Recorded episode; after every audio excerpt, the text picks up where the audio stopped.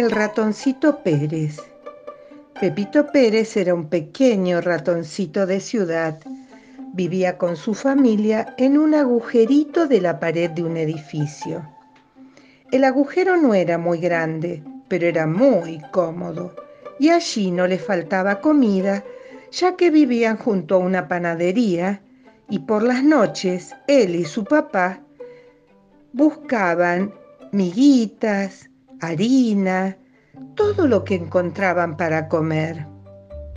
Un día Pepito escuchó un gran ruido en el piso de arriba y como era un ratón muy curioso, trepó y trepó por las cañerías hasta llegar al primer piso.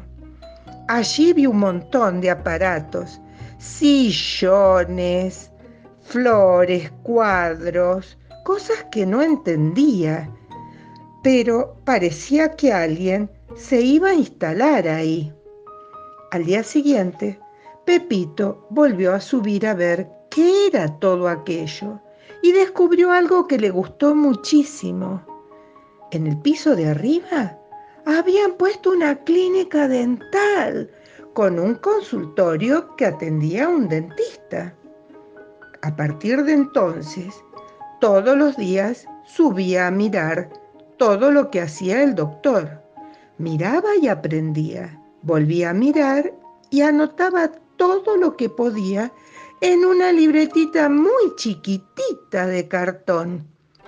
Después, practicaba con su familia todo lo que había aprendido. A su mamá le limpió muy bien los dientes. A su hermanita le curó un dolor de muelas con un poquito de medicina. Y así fue como el ratoncito Pérez se fue haciendo famoso. Venían ratones de todas partes para que los curara. Ratones de campo con una bolsita llena de comida, ratones de ciudad con sombrero y bastón, ratones pequeños, grandes, gordos, flacos. Todos querían que el ratoncito Pérez les arreglara la boca. Pero entonces empezaron a venir ratones ancianos con un problema más serio, mucho más grande.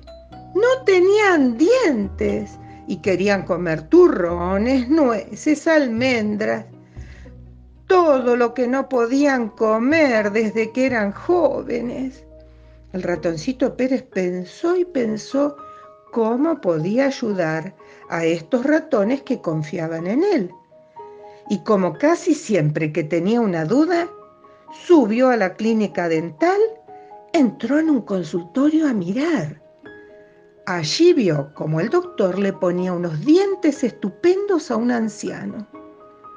Pero esos dientes no eran de personas, los hacían en una gran fábrica para los dentistas, que son los laboratorios dentales. Pero esos dientes eran enormes y no le servían a él para nada.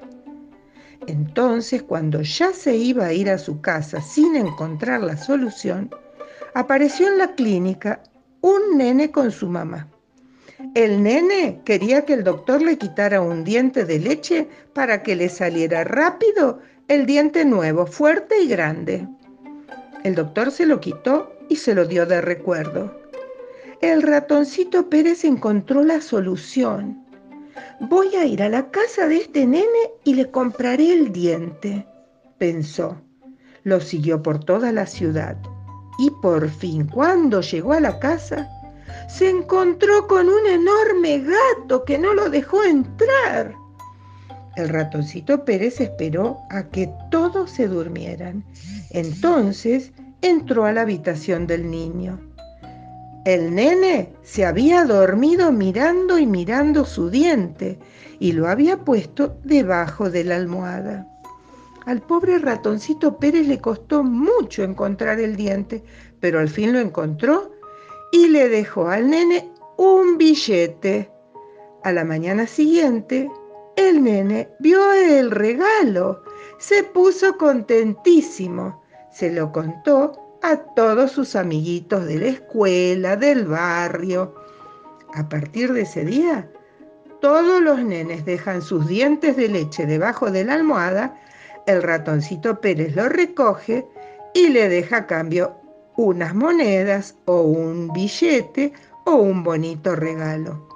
Y colorín colorado, este cuento se ha terminado.